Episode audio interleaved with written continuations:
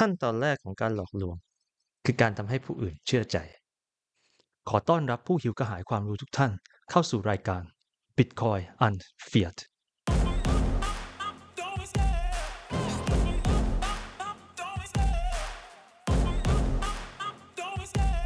สวัสดีครับทุกท่านขอต้อนรับเข้าสู่เอพิโซด 3ของ Bitcoin Unfiat ที่เราจะมาเอาเฟียดออกจากตัวกันกับผมทิวไทราเทลวันนี้เราจะเปลี่ยนมาคุยเรื่องใหม่กันนะครับและอาจจะอ่านบทความ IMF ในตอนถัดไปนะครับซึ่งแนวคิดที่น่าสนใจนี้ก็คือคำลวงของเฟียดที่หลอกได้ทั้งสังคมแม้กระทั่งตัว Bitcoiner เองทุกท่านอาจจะสงสัยนะครับว่ามันคืออะไรผมต้องเล่าย้อนก่อนนะครับเมื่อไม่นานมานี้มีใครคนหนึ่งที่เพิ่งเริ่มศึกษา Bitcoin ในเรื่องของธนาคารและตัวระบบธนาคารกลางได้ขอให้ผมช่วยอธิบายถึงกระบวนการที่ธนาคารหรือรัฐบาลเนี่ยสามารถเสกเงินหรือพิมพ์เงินได้อย่างไรแบบลงรายละเอียดซึ่งผมอยากจะบอกว่าประเด็นเนี้ยมันเป็นที่เข้าใจได้ยากสำหรับหลายๆคนเพราะถึงแม้เราจะพูดกันอยู่ตลอดนะว่ารัฐบาลสามารถพิมพ์เงินเองได้สามารถพิมพ์เงินได้ตามใจชอบมันก็ไม่ใช่การเอาเครื่องปรินเตอร์มานั่งปริ้นธนบัตรกันจริงๆหรือมันไม่ใช่แม้กระทั่งการเอาเลข Excel มาแล้วเราก็แก้เลขกันแบบตรงไปตรงมาแต่จริงๆโดยเนื้อแท้นะฮะมันคือการใช้ลูกเล่นทางด้านการบัญชีการเงินและมีส่วนสำคัญที่เกี่ยวข้องกับด้านเงินฝากและเงินปล่อยกู้เวลาที่ใครเข้ามาถามผมอย่างเงี้ยขอให้ผมช่วยให้ความกระจ่างในเรื่องนี้เนี่ยผมจะอธิบายไปว่าเราสามารถสรุปกระบวนการเสกเงินหรือการพิมพ์เงินให้มันเห็นภาพได้ง่ายๆนั่นคือสมมุติคุณนำเงินสดไปฝากกับธนาคาร100บาทคุณก็จะมีเงินฝากอยู่ในบัญชีธนาคาร100บาทและธนาคารก็จะมีทรัพย์สินที่เป็นเงินสดอยู่ในมือ100บาทต่อมาเนี่ยธนาคารก็ปล่อยกู้ให้กับเราสมมุติกันว่าเป็นนาย A ปล่อยกู้ให้กับนาย A 90บาทหลังจากนั้นนาย A ได้เงินมา90ก็นำจำนวนเงินนั้นเนี่ยฝากกลับเข้าไปธนาคารเดิมและนาย A ก็จะมีตัวเลขในบัญชี90บาทเพราะฉะนั้นท้ายที่สุดแล้วเนี่ยธนาคารก็ได้เงินสดกลับมาและยังมีเงินสดอยู่ในตัวธนาคาร100บาทเท่าเดิมแต่ตัวเลขบัญชีเงินฝากของคุณและกับนาย A เนี่ยพอรวมกันกลับมีถึง190บาทเพิ่มขึ้นมาแล้วนะครับหลังจากนั้นเองเนี่ยธนาคารก็จะอุปโลกใช้คำว่าอุปโลกตรงมากนะครับอุปโลกเอาว่าการที่นาย A เนี่ยเป็นหนี้กับธนาคารและมีภาระที่ต้องจ่ายเงินคืนตรงนี้ให้กับธนาคารในอนาคตเนี่ยสามารถมองได้ว่าภาระอันเนี้ยคือทรัพย์สินแบบหนึ่งซึ่งเราจะเรียกมันว่าลูกหนี้โดยตอนนี้ธนาคารมีทรัพย์สินอยู่2อย่างก็คือเงินสด100บาทแล้วก็ลูกหนี้อีก90บาทเพราะนั้นจึงมีทรัพย์สินรวมกันเป็น190บาทซึ่งเท่ากับจำนวนเงินฝากที่มีอยู่ในบัญชีธนาคารของคุณกับของนาย A เมื่อกี้ฮะรวมกันดังนั้นลองนึกภาพสิฮะหากคุณและนาย A ไปถอนเงินทั้งหมดพร้อมกันธนาคารก็ไม่มีเงินที่จะมาจ่ายคุณทั้งคู่อยู่แล้วเพราะเงินสดดั้งเดิมจริงๆอ่ะมันมีเพียงแค่100บาทคราวนี้เนี่ยถ้าเกิดเรามองจริงๆถ้าเกิดมีคนมากู้และธนาคารก็ปล่อยกู้หลังจากนั้นก็นำเงินหมุนกลับเข้ามาในบัญชีเงินฝากทำอย่างเงี้ยวนไปเรื่อยๆเรื่อยๆเรื่อยๆตัวเลขลูกหนี้ก็ต้องเพิ่มขึ้นและตัวเลขของเงินฝากก็จะเพิ่มขึ้นทั้งสองฝั่งก็จะเพิ่มขึ้นได้แบบไม่มีที่สิ้นสุดเช่นกันแล้วพอสุดท้ายแล้วเราก็จะเห็นว่าธนาคารจริงๆก็สามารถที่จะตัดขั้นตอนไปเลยโดยไม่ต้องปล่อยเงินสดออกไปแล้วรอเขาฝากเงินกลับเข้ามาสิ่งที่ธนาคารต้องทำก็คือเปิดบัญชีฝากและเพิ่มตัวเลขในบัญชีของเขาหลังจากนั้นก็เพิ่มในส่วนของลูกหนี้ที่เป็นทรัพย์สินให้เท่าๆกันหลักการนี้เนี่ยก็จะถูกใช้แบบเดียวกันเลยเวลาเราบอกว่ารัฐบาลพิมพ์เงินเพิ่มเพียงแต่ว่าเรามองใหม่ธนาคารที่จะทำหน้าที่ในครั้งนี้ก็คือธนาคารกลางส่วนเงินสดที่เข้ามาฝากก็จะกลายเป็นเงินสำรองระหว่างประเทศรวมไปถึงทองคำด้วยส่วนเงินฝากในบัญชีเนี่ยก็จะถูกแทนด้วยเงินฝากในบัญชีของธนาคารกลางส่วนลูกหนี้ที่เราพูดกันจะถูกแทนที่ด้วยพันธบัตรรัฐบาลซึ่งมันก็คือการที่รัฐบาลออกหลักทรัพย์ออกมาเพื่อขอกู้เงินและธนาคารกลางเองก็ซื้อพันธบัตรรัฐบาลนั้นโดยการพิมพ์เงินเพิ่มด้วยการเพิ่มเงินฝากในบัญชีของธนาคารกลางก็แค่นั้นแหละครับแต่ถึงแม้ผมจะเข้าใจขั้นตอนนี้อยู่แล้ว และเคยใช้คำอธิบายนี้มาหลายหนแล้วผมเองเนี่ยกับรู้สึกว่ามันมีอะไรบางอย่างที่ยังติดใจกับคำอธิบายอันนี้อยู่ซึ่งผมเองเนี่ยก็อธิบายได้ไม่ถูกนั่นคือก่อนที่คนที่ผมกำลังคุยด้วยเนี่ยเขาจะกล่าวขึ้นมาว่าเฮ้ยแต่เงินที่ฝากในบัญชีธนาคารน่ะก็ยังเป็นของเราใช่ไหมล่ะแล้วปกติเองอ่ะธนาคารต้องนำเงินที่เราฝากไว้อ่ะไปปล่อยกู้หากำไรอยู่แล้วนี่ไม่งั้นเขาจะเอาเงินที่ไหนมาจ่ายดอกเบี้ยล่ะดังนั้นถ้าเกิดคนก็แห่ไปถอนเงินพร้อมกันมันก็ปกตินี้ที่ธนาคารจะไม่มีเงินมาจ่ายให้กับทุกคนและจังหวะนั้นแหละผมรู้ทันทีเลยว่าสิ่งที่ติดใจผมมาตลอดมันคืออะไรเอาล่ะอย่างแรกเนี่ยเรามาดูกันก่อนคำว่าเงินฝากคำนี้เนี่ยมันก็ดูสมเหตุสมผลดีนะฮะเพราะเราเนี่ยเอาเงินไปฝากไว้กับธนาคารให้ทางเขาอ่ะดูแลให้ปลอดภัยมันก็แบบเดียวกับที่เราเอาของมีค่าอย่างเช่นสร้อยเพชรเงินทองเอาไปฝากเก็บในตู้เซฟธนาคารดังนั้นเราจะเรียกการที่เราเอาเงินไปให้ธนาคารว่าเป็นการฝากเงินและเงินนั้นอ่ะเป็นเงินฝากมันก็ฟังปกติดีแต่ตรงนี้สิครับถ้าเราลองคิดกันดีๆจริงๆนะสมมติเราเอาของไปฝากที่ตู้เซฟแล้วธนาคารเขาบอกว่าเขาขอมีสิทธิ์เปิดตู้เซฟเมื่อไหร่ก็ได้นะแล้วจะเอาของมีค่าในตู้เซฟอันนี้เนี่ยไปให้คนอื่นลองใช้ก่อนแต่เขาจะจ่ายค่าตอบแทนให้เราไม่ต้องห่วงแล้วก็ของมีค่าที่ให้ยืมไปเนี่ยอาจจะหายก็ได้แต่ไม่เป็นไรเดี๋ยวเขาจะเอาของมีค่าจากตู้เซฟลูกค้าคนอื่นมาให้เราประเด็นอยู่ตรงนี้ถ้าลูกค้าทุกคนมาเอาของออกจากตู้เซฟพร้อมๆกันมันก็เป็นไปได้ที่จะมีบางคนหรือแม้กระทั่งทุกๆคนที่อาจจะไม่ได้ของมีค่ากลับไปหรือเขาอาจจะบอกว่าถ้าคุณตอบคำถามไม่ถูกใจเราคุณอาจจะเอาของออกจากตู้เซฟไม่ได้นะเราลองคิดกันจริงๆได้ไหมครับว่าถ้ามีคนที่ให้บริการตู้เซฟแบบนี้คุณจะกล้าเอาของของคุณไปฝากกับเขาหรือเปล่าตอนนี้เรากำลังเอาของมีค่าที่สุดของเราสิ่งที่เป็นตัวแทนของแรงงานและเวลาในชีวิตของเราไปฝากไว้ในที่แบบนี้และสิ่งนั้นที่เราฝากไว้ก็คือเงินของเราเองถามกันจริงๆนะทำไมธนาคารถึงทำแบบนั้นกับเงินของเราได้นั่นก็เพราะว่าจริงๆแล้วเวลาที่เราเอาเงินไปฝากไว้กับธนาคารนั้นเราไม่ได้กำลังฝากเงินแต่เรากำลังปล่อยกู้ให้กับธนาคารตั้งหากครับผมไม่แน่ใจว่าในสังคมของเรานะจะตระหนักไหมว่าเรื่องนี้เนี่ยมันไม่ใช่เรื่องของการใช้คำหรือเป็นการเล่นคำที่ต่างกันฝากเงินหรือปล่อยกู้แต่นี่เนี่ยมันเป็นความจงใจในการเลือกใช้คำจงใจเลือกใช้คำที่ทำให้เรารู้สึกปลอดภัยจงใจเลือกใช้คำเพื่อพรางกระบวนการซับซ้อนของกระบวนการพิมพ์เงินเพื่อให้เราสามารถเข้าใจมันได้ง่ายๆซึ่งอันนี้เนี่ยเป็นสิ่งจำเป็นเพราะจุดประสงค์ของมันคือการสร้างม่านบังตาเพื่อหลอกให้คนเอาเงินมาให้โดยทำให้เรารู้สึกว่ายังปลอดภัยเขาทำให้เราเชื่อจริงๆว่าเขากำลังรับฝากเงินของเราเพราะจริงๆแล้วเนี่ยความรู้สึกเราคงตรงข้ามกันอย่างมากเลยหากเราเรียกมันใหม่ตามสิ่งที่มันเป็นจริงๆซึ่งก็คือธนาคารกำลังขอกู้เงินจากเราไปลงทุนหาผลกำไรและเราก็เอาเงินไปให้เขายืมซึ่งเนี่ยถือเป็นการลงทุนแบบหนึ่งที่มีความเสี่ยงจุดประสงค์ปลายทางเนี่ยก็เพื่อให้คนส่วนใหญ่เนี่ยไม่สามารถเข้าใจได้เลยว่าในระบบเฟียดแล้วเนี่ยเงินทั้งหลายที่อยู่ในธนาคารพาณิชย์หรือแม้กระทั่งเงินที่ออกโดยรัฐบาลกลางนะครับมันคือหนี้ที่ธนาคารเขาติดเราอยู่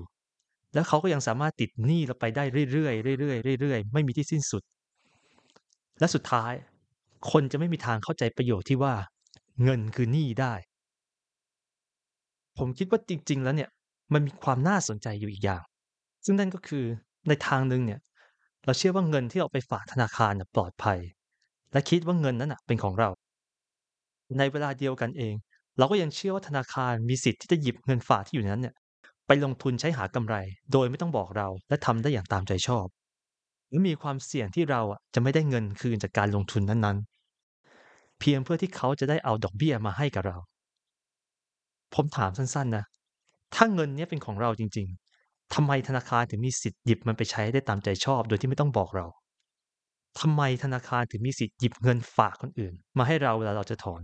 หรือนำเงินของเราไปคืนคนอื่นและถ้าจุดประสงค์ของการที่เราไปฝากเงินเนี่ยเพื่อทำให้มันปลอดภัยไม่หายไปไหนแล้วทำไมเราถึงโอเคกับการที่ธนาคารหยิบเงินนั้นไปลงทุนแล้วก็มีความเสี่ยงที่เงินนั้นจะสูญหายไปได้จากการลงทุนนั้น ทำไมเราถึงยอมรับความจริงที่ขัดกันได้แบบนี้ในตอนแรกผมได้บอกว่ามีคำลวงของเฟียตที่แม้กระทั่งเราบิตคอยเนอร์เองเนี่ยก็ยังยอมรับมันได้โดยไม่รู้ตัวและนั่นคือสิ่งนี้แหละครับคำว่าเงินฝากมันมีคำหนึ่งในหนังสือ1984ของคุณจอร์จออร์เวลล์ที่โด่งดังมากๆนั่นก็คือคำว่าระบบคิดซ้อนหรือ Doublethink ซึ่งความหมายของคำนี้หมายถึงการปลูกฝังให้ยอมรับแนวคิด2อย่างที่ขัดแย้งในตัวเองว่ามันสอดคล้องกันโดยที่ตัวเองก็อาจจะไม่รู้ว่ากำลังทำแบบนั้นอยู่คำว่าเงินฝากเนี่ยอาจจะไม่ใช่คำลวงแต่อาจจะถือได้เป็นปฏิบัติการทางจิตวิทยาหรือ Science of ที่ประสบความสำเร็จมากๆของระบบเฟียตด้วยซ้ำเหตุผลน่ะเหรอครับเพราะมันสามารถสร้างระบบคิดซ้อนหรือ Doublethink เนี่ยให้ฝังอยู่ในตัวระบบความคิดของสังคมเราได้อย่างแนบเนียนที่สุดจนมันกลายเป็นเรื่องปกติในสังคมไปแล้วและสังคมเองก็ไม่เคยตั้งคำถามกับเรื่องนี้ทำให้การพิมพ์เงินในระบบเฟียตเนี่ยสามารถยังทำต่อไปได้อย่างไม่ติดขัดซึ่งผมมองว่าถ้านี่เป็นปฏิบัติการด้านจิตวิทยาแล้วเนี่ยมันก็เป็นปฏิบัติการที่ประสบความสำเร็จอย่างมากๆโดยการดูจากผู้คนที่แม้กระทั่งเหล่าบิตคอยเนอร์เองก็ยังเรียกเงินที่อยู่ในธนาคารตัวนี้ว่าเงินฝากหรือแม้กระทั่งในภาษาอังกฤษเราก็ใช้คำว่า deposit ซึ่งมีความหมายเดียวกับคำว่าเงินมัดจำโดยเราไม่ได้เรียกในสิ่งที่มันเป็นจริงๆเช่นเงินที่ปล่อยกู้ให้แก่ธนาคารหรือ loanหรือเงินเพื่อการลงทุน investment และเรายังเรียกการกระทำที่เราเอาเงินไปให้กับธนาคารเนี่ยว่าเป็นการฝากเงินแทนที่จะเป็นการปล่อยกู้หรือเป็นการลงทุนสิ่งนี้ก็แสดงให้เห็นแล้วว่าแนวคิดของตัวเฟียตนี้แทรกซึมอยู่ลึกมากจนเรามองการใช้คำเหล่านี้เป็นเรื่องปกติไปแล้วหรือแม้กระทั่งในด้านการเงินเองก็ยังมีการประดิษฐ์คำขึ้นมาเพื่อเรียกกระบวนการธนาคารแบบนี้โดยแทบที่จะไม่ได้ซ่อนข้อเท็จจริงในเรื่องนี้เลยด้วยซ้ำเช่นคำว่า Fractional Reserve Banking หรือแปลแบบตรงๆเลยก็คือระบบธนาคารที่สำรองเงินฝากเพียงบางส่วนผมเชื่อแล้วล่ะว่าเราทุกคนคงจะมีคำถามแล้วว่าแล้วการมาของ Bitcoin จะทำให้สิ่งเหล่านี้เปลี่ยนไปได้ไหมผมเชื่อว่าการเปลี่ยนแปลงจะมาแต่รูปแบบล่ะมันจะเป็นอย่างไรผมเชื่อว่า Bitcoin สามารถสร้างความหวังให้แก่ผู้คนและสังคมได้สังคมที่ผู้คนจะเลิกนำเงินไปให้ธนาคารเพราะเรามีเงินแข็งแกร่งที่สามารถเก็บได้เองและธนาคารกับรัฐจะต้องเลิกพิมพ์เงินเพราะบิตคอยน์พิมพ์เพิ่มไม่ได้นั่นคือสังคมที่เราหวังแต่มีบางอย่างในสังคมที่เป็นความจริงและเราต้องยอมรับว่ามันเป็นความจริงสำหรับหลายๆคนนั่นก็คือ 1. การมีความรับผิดชอบมันยาก 2. การเชื่อใจทำให้ทุกสิ่งง่ายดายและ 3.จะมีคนที่คอยหาประโยชน์จากความไว้ใจของผู้คนอยู่เสมอการมีความรับผิดชอบมันยากถึงแม้บิตคอยจะเป็นเงินที่คุณสามารถมีอำนาจควบคุมมันได้อย่างเบ็ดเสร็จมากกว่าเงินเฟียตที่คุณมีอยู่ณตอนนี้แต่การที่จะเก็บรักษาบิตคอยไว้เองนั้นเป็นเรื่องที่ซับซ้อนและต้องศึกษาและถ้าหากคุณทำมันหายก็ไม่มีใครช่วยคุณได้นั่นแปลว่าคุณต้องมีความรับผิดชอบที่เพียงพอที่จะศึกษาและต้องเข้าใจว่ามันเป็นหน้าที่ของเราเท่านั้นคนอื่นน่ะช่วยไม่ได้ 2. การเชื่อใจทำให้ทุกสิ่งง่ายดายก็ในเมื่อการดูแลบิตคอยเป็นเรื่องที่ซับซ้อนมันก็คงจะง่ายกว่าหากคุณไว้ใจใครบางคนแล้วก็ให้เขาเป็นผู้ดูแลแทนตัวคุณเมื่อพวกคนไม่ต้องการที่จะรับผิดชอบในหน้าที่ที่พวกเขาควรจะทำแล้ว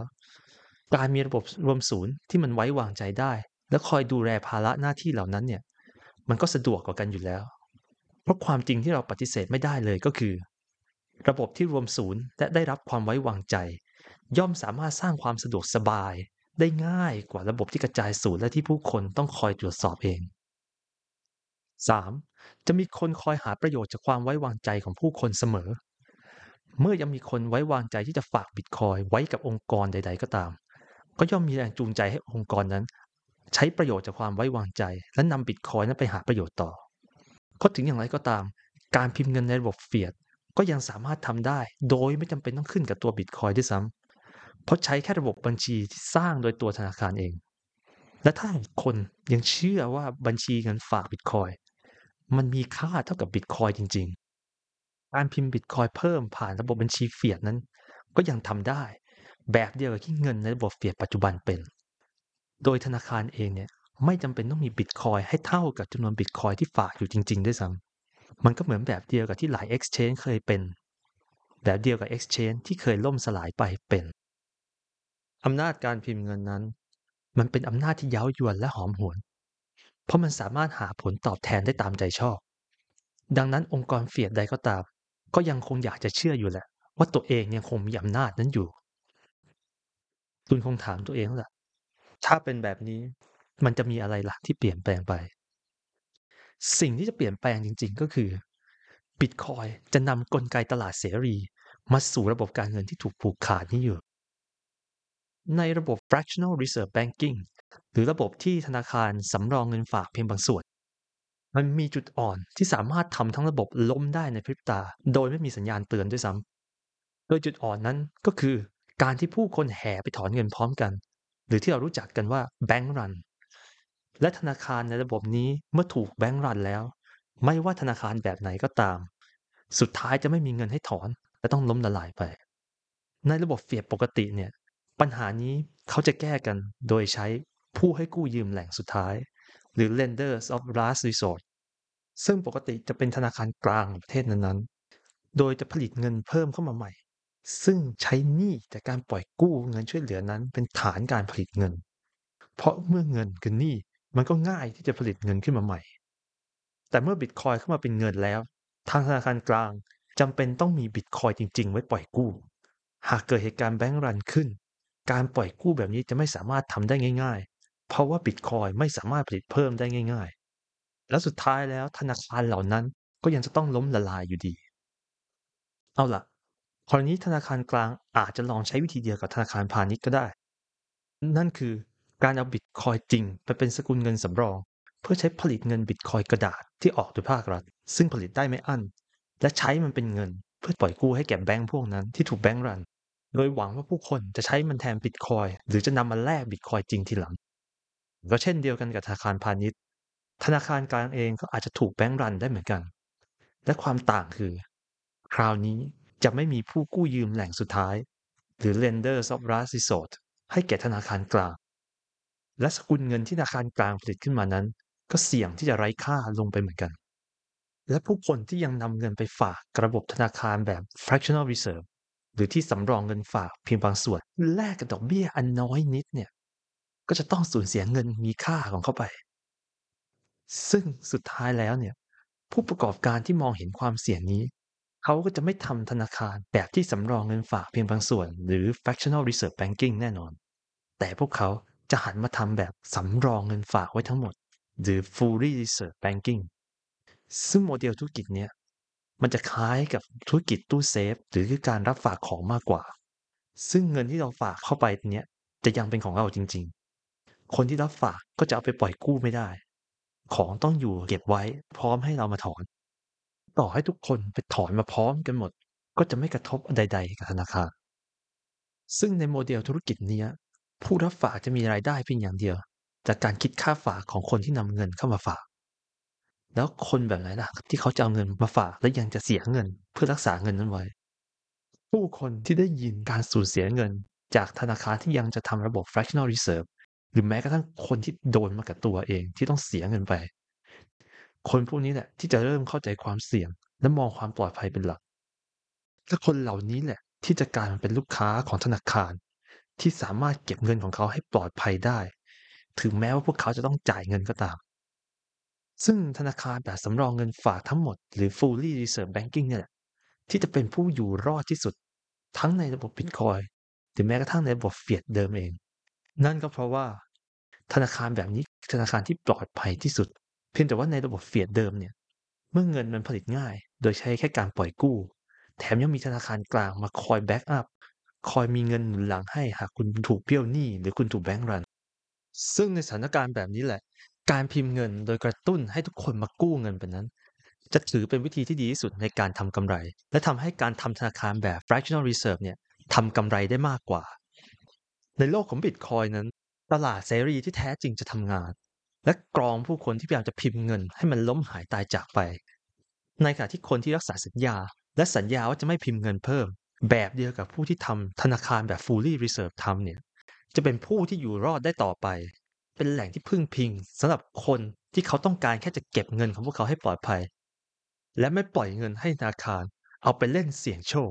ด้วยเงินที่พวกเขาหาได้อย่างยากลำบาก Bitcoin จะสร้างระบบที่เราจะสามารถแยกได้จริงๆระหว่างเงินฝากกับเงินปล่อยกู้และเงินลงทุน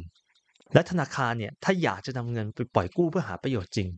พวกเขาต้องไปเอาเงินจากคนที่เขาเข้าใจและพร้อมจะรับความเสี่ยงในการลงทุนซึ่งผมคิดว่าเนี่ยจะทำให้คำว่าเงินฝากกลับมาเป็นในสิ่งที่มันควรจะเป็นจริงๆสักทีมันก็เลยอาจจะเหมือนเรื่องตลกที่ผู้ประกอบการที่ต้องการทำธนาคารแบบ Fully Reserve ณตอนนี้เจออุปสรรคหรือเจอการขัดขวางจนไม่สามารถแม้แต่ทำกิจการหรือได้รับอนุญาตให้ทำกิจการโดยองค์กรระบบเฟียดซึ่งจริงๆเรื่องนี้น่าสนใจมากนะครับอาจจะเอาไว้คุยกันในเอพิโซดในอนาคตนะครับเอาล่ะสำหรับสุดท้ายนี้หากทุกท่านได้ฟังมาถึงตรงนี้แล้วเนี่ยผมก็มีคำถามให้คิดครับนั่นคือณตอนนี้หลังจากที่คุณได้ฟังมาทั้งหมดคุณยังจะเรียกเงินที่อยู่ในธนาคารว่าเป็นเงินฝากอยู่หรือเปล่าครับเอาไว้ลองคิดกันเล่นๆนะครับและคราวหน้าเดี๋ยวผมคิดว่าเราอาจจะกลับมาอ่านบทความเปิดโปง IMF กันต่อและสำหรับวันนี้ผมทิวไทราเทลขอลาไปก่อนสวัสดีครับ